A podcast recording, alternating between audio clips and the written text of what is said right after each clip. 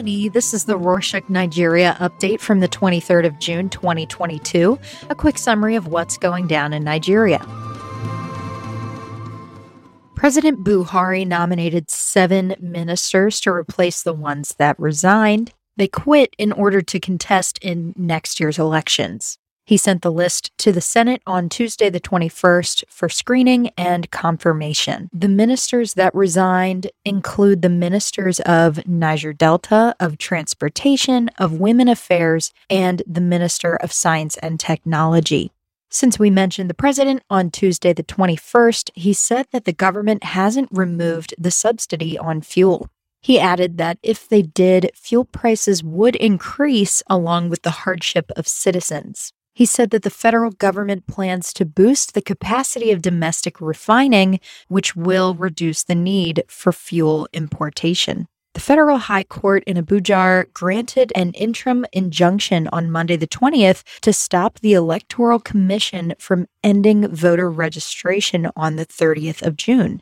The NGO Socioeconomic Rights and Accountability Project filed a suit earlier in the month. The organization said that the Commission's refusal to extend the deadline for voter registration was a violation of the rights of citizens to participate in the government via the electoral process. This led the Electoral Commission to extend the voter registration by 60 days on Wednesday, the 22nd, so the registration will now close on the 30th of August. The House of Representatives called on the Commission to deploy additional staff and voter registration machines across the country to ensure more voters are registered. On Friday, the 17th, the presidential candidate of the People's Democratic Party, Atiku, selected the Delta State Governor Okowa as his running mate for next year's elections. Before serving as governor, Okowa was a senator. In similar news, as its national headquarters in Abuja, the party screened nominees for deputy governors in 28 states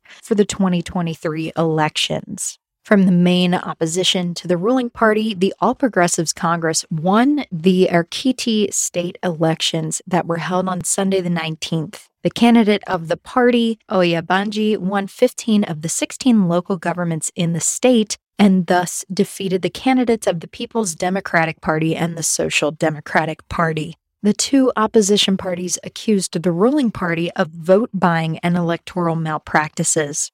Speaking of making payments, on Sunday the 19th, the International Air Transport Association accused the Nigerian government of withholding up to $450 million in revenue that international airlines that operate in the country earned. The country currently has a currency exchange control.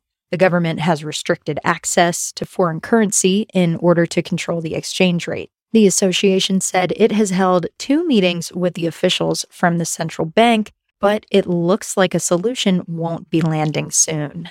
The association said on the same day that different airlines that operate in Nigeria and in other African countries will lose $700 million this year due to the war in Ukraine and the coronavirus pandemic. It also said inflation, interest, and exchange rates would affect the growth of the aviation industry.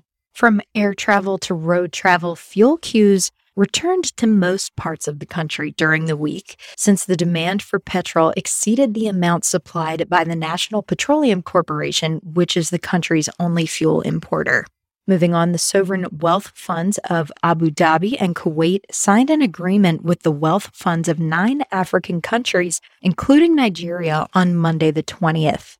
The agreement will lead to investment in green projects and logistics that will improve interconnectivity within the continent. On that note about investment, HealthTracka, a health technology company that offers on demand diagnostic tests, raised more than $1 million in funding on Tuesday, the 21st. The company said it has plans to expand to Kenya and Ghana before the end of the year. Speaking of health, remember that the Center of Disease Control said that three cases of monkeypox were detected in the state of Ogun? Well, on Monday the 20th, the state commissioner for health said they investigated the three reported cases and they found out that the patients were not infected with the monkeypox virus.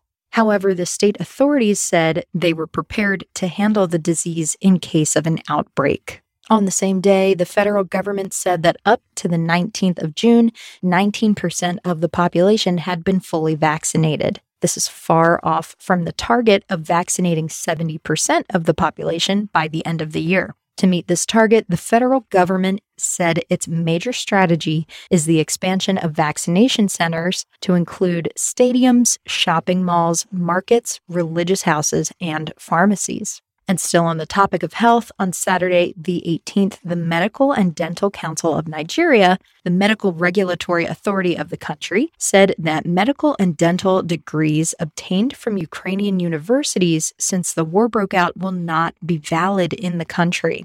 If you're wondering why, well, because of the war, many universities had to close down, leaving the students with online classes. And according to the council, online training is not appropriate for the medical field. The authority advised students correctly studying medicine or dentistry in Ukraine to seek transfer to universities in other countries for the completion of their degrees. Students were not happy with the decision and called it unfair as they did not have online classes throughout their whole course of studies. They have had online classes for only a few months.